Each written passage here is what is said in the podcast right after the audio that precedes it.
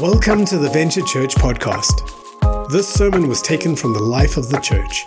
For more messages like this, please see our website, w w w dot venture church dot co dot z a. We hope you enjoy this message.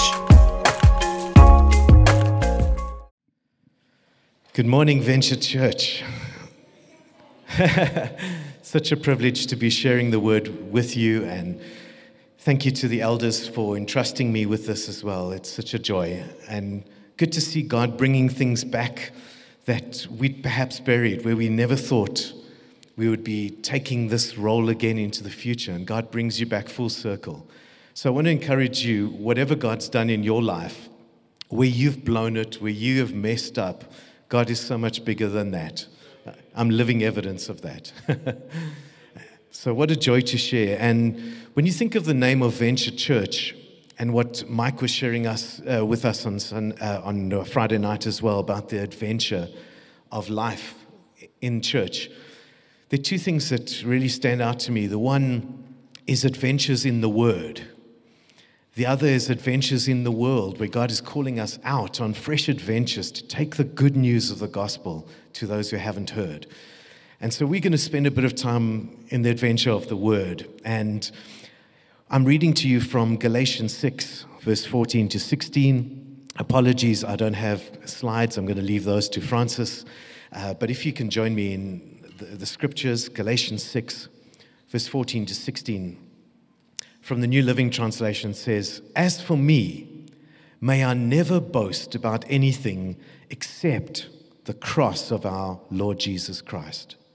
Because of that cross, my interest in this world has been crucified, and the world's interest in me has also died.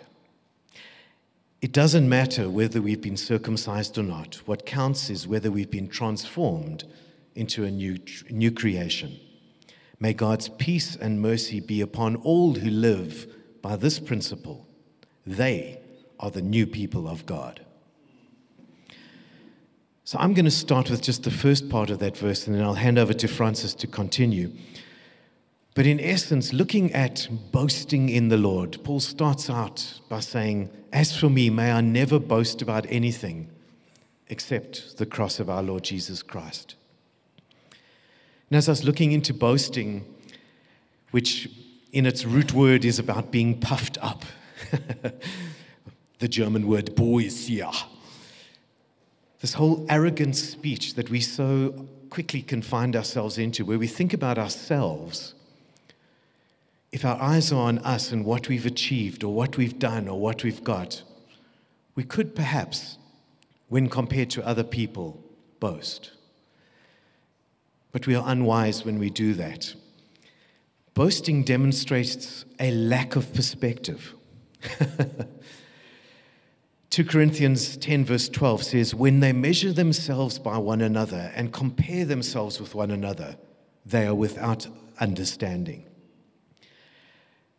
Very clear then that we are lacking understanding when we're boastful. That kind of pride is not befitting. First Chronicles twenty-nine, verse thirteen and fourteen in the N I V says, "But who am I and who are my people that we should be able to give as generously as this? Everything comes from you, O Lord, and we have given you only what comes from your hand." And there's incredible humility that comes with that if we recognize that everything we have and everything we do is from God. Boasting also forgets about the role of other people. It forgets about those who have stood with us. Elijah, First Kings nineteen, verse ten, is hiding in the cleft of the rock as God has commanded him to. And he says, "Lord, I'm the only one left." And in verse eighteen, God says, "Well, I've actually preserved seven thousand more who won't bow the knee to Baal." And so it's a good reminder that when we feel that way, there are others. And this community is a community that stands with you as well. Proverbs twenty-seven one says, "Do not boast about tomorrow, for you do not know what a day might bring." God opposes the proud, but gives grace to the humble. So what is humility? Romans twelve three says, "We should not think of ourselves more highly than we ought, And the word humility comes from the word humus, or humus, the earth. And so I find it interesting, God saying, you should have a good opinion of yourself. It should be level with the ground, not too high, not too low, but humus level.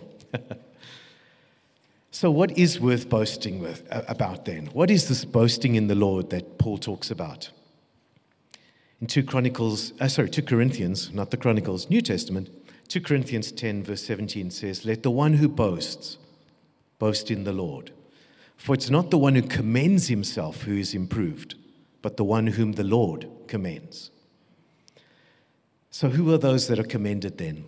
It's people who have faith. We've heard a lot about faith this morning, so I won't go in depth with that. But Hebrews eleven six, let me say that properly, says, without faith, it is impossible to please God. For we must believe that he exists and rewards those who earnestly seek him. So what else can we boast in? So we boast in the Lord. We boast in the victory of the cross. More on that soon. Colossians two fifteen talks about how God disarmed the enemy at the cross and took the shame that came with being on a cross and turned it around to shame his enemies. We also boast in our weakness, which points to God's strength. two Corinthians twelve, verse nine and ten, it says, just like uh, we always need, uh, sorry, it speaks of our weakness, which is an opportunity for God to show his strength in. And I certainly am an example of weakness that God turns into strength. In this area and in many others, we're trusting that wherever you're feeling a sense that, sure, God, I can't do this, I'm not sure about the future, he will turn it around. Besides that weakness as well, the last thing, we can boast in God's work in each other. Uh, two Thessalonians one verse four says, we boast about your steadfastness and faith in all of your persecutions. So Paul boasting about how the church has endured and pushed through.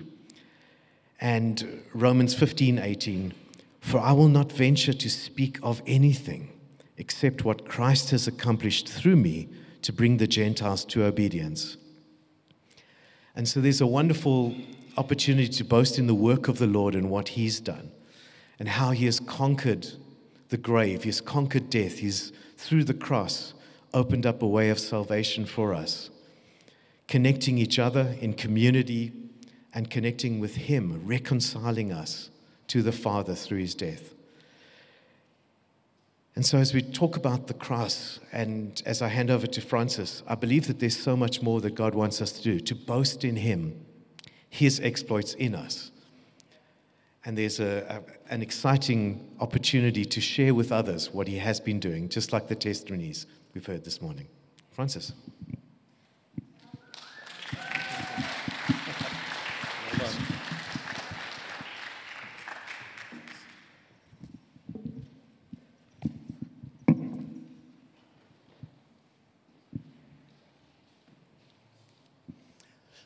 I had a personal revelation in the last two weeks about myself. I suppose that's what a personal revelation is. It's not a revelation about some other person, it's about yourself.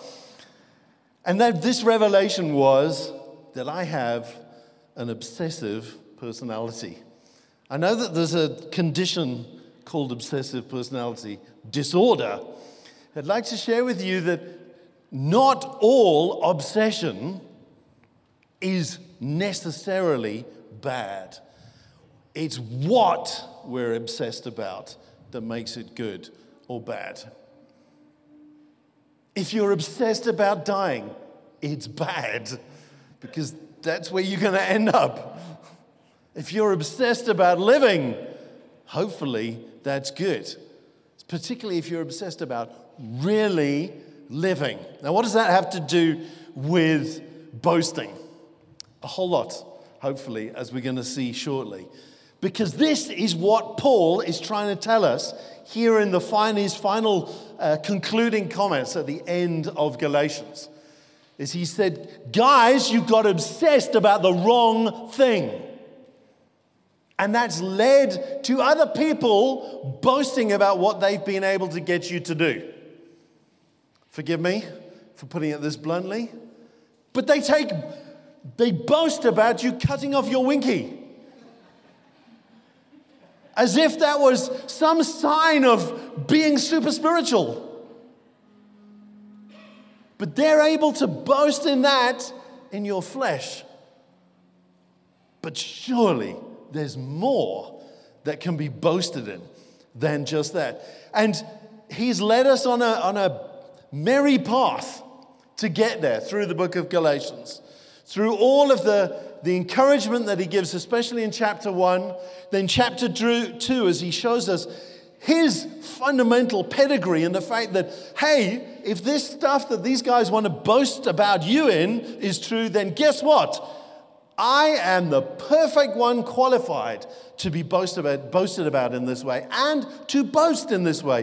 But I don't boast this way, and you've never heard me boast this way. What is it that I boast in is implied throughout there. And he finally gets it, gets to it. In chapter six. Then chapters three and four, he really lays it on thick about how the whole old covenant has proved to us that we need the new covenant because of this battle between the flesh and the spirit. And not necessarily our flesh and our spirit, though our spirit is involved, but between our flesh and the Holy Spirit at work in us. And then chapter five, he deals a whole lot with how God has set us up for success. I don't know about you, there have been times in my life where I've been reasonably fit. Unfortunately, this is not one of them, which I'm hoping to change. Uh, but... When I have been and when I've enjoyed um, sport, just like Sean shared with us earlier, there are those moments when you do well in your sport that you can't help yourself but be excited. And in that excitement, there is a posting. Sure, didn't I do well? You know, we can, we can laugh at it now and say, oh, that's boasting.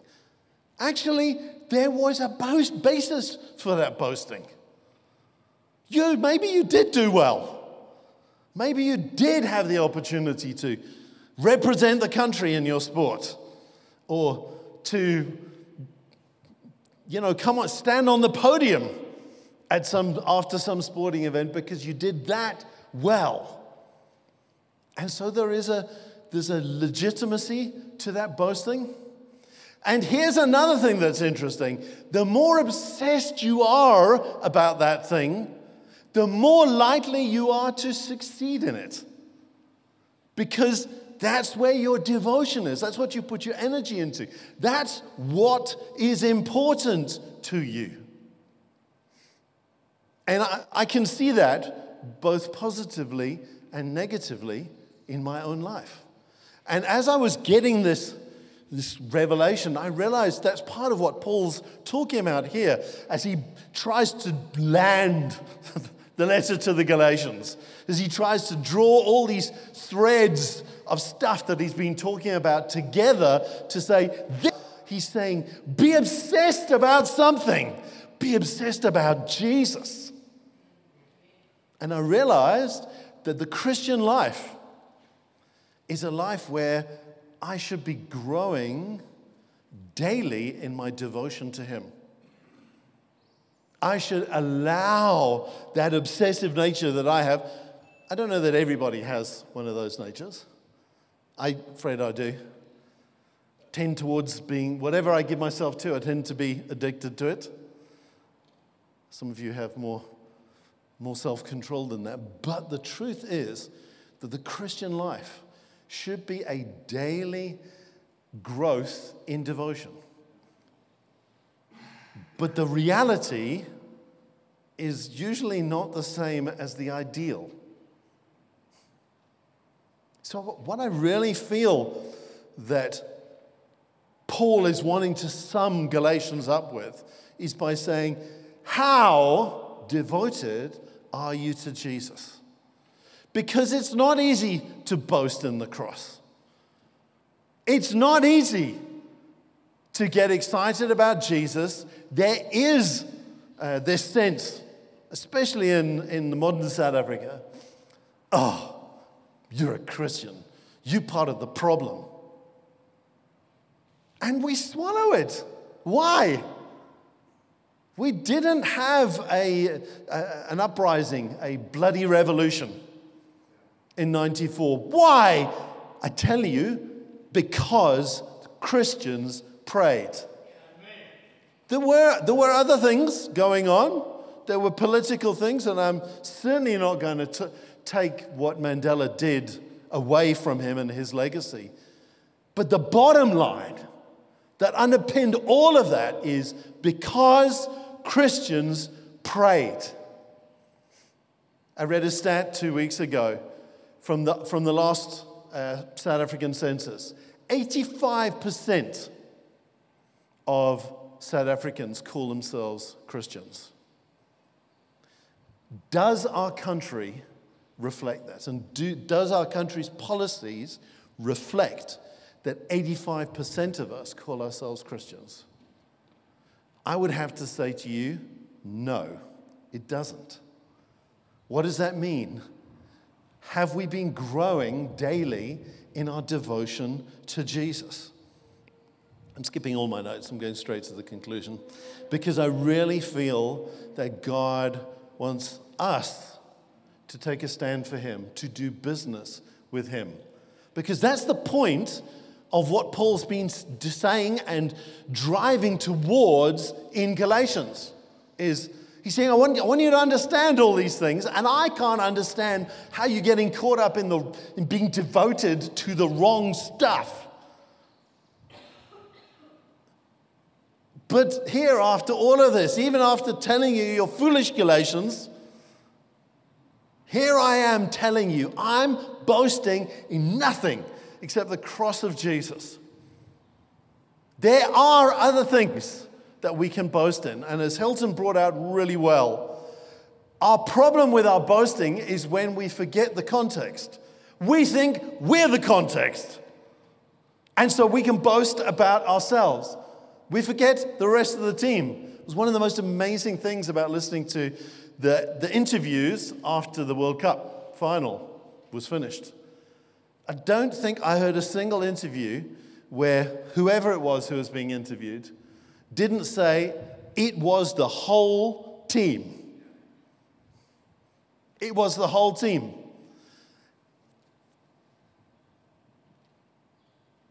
What's the context? The context is Jesus has set you up for success.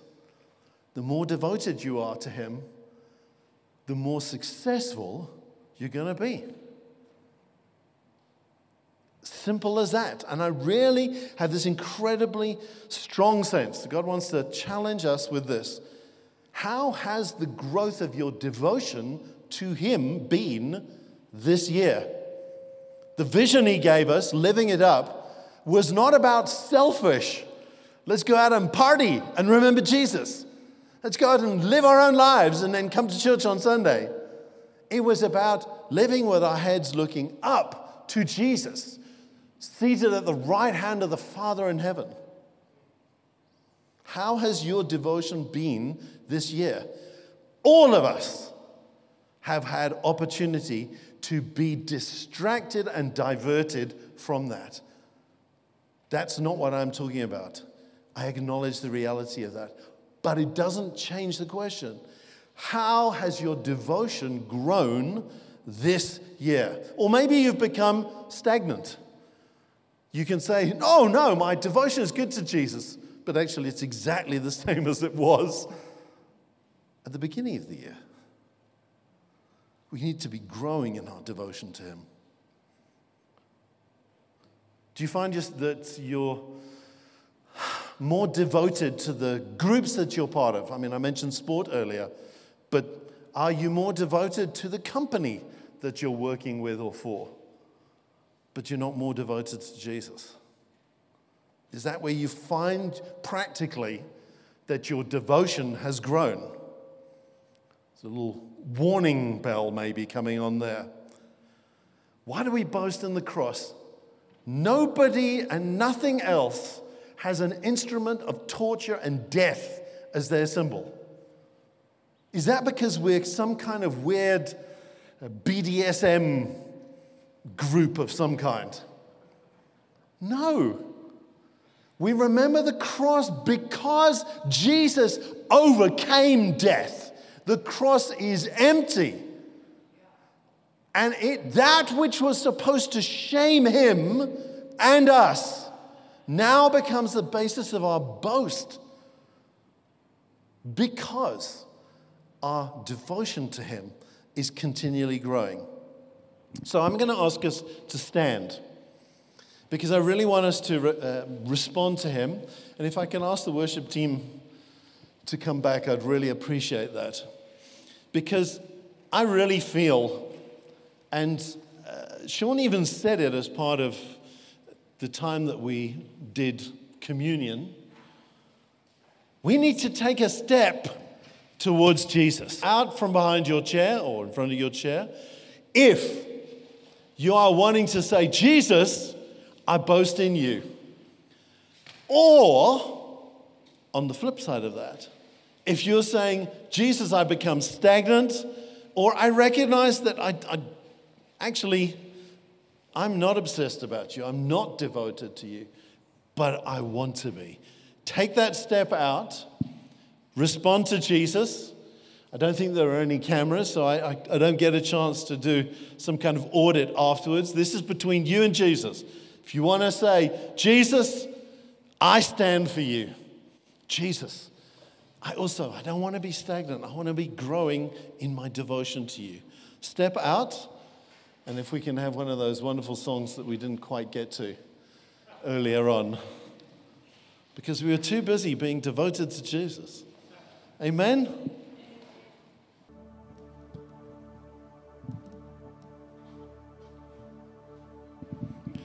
Good one, Mike. Father, we first of all respond to you in prayer.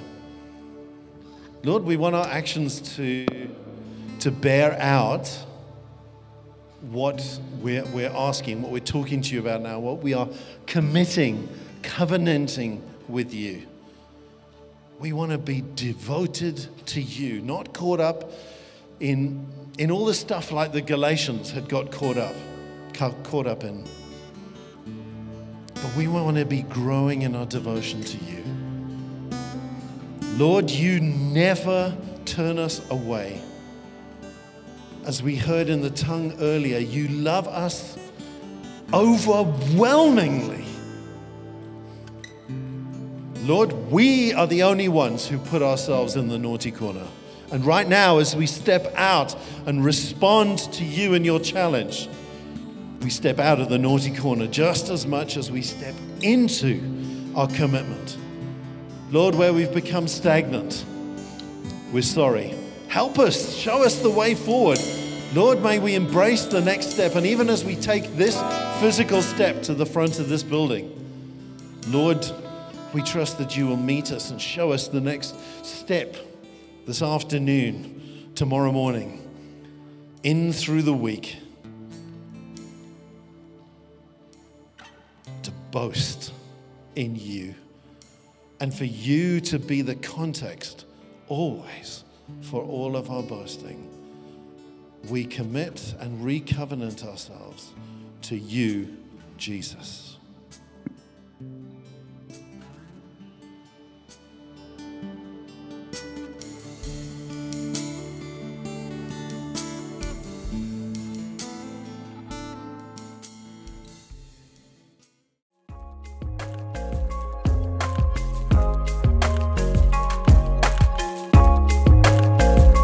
Thank you for listening to this sermon. We would love to know how this message spoke to you. Please connect with us through our website w w w dot venture church dot co dot z a or through our various social channels.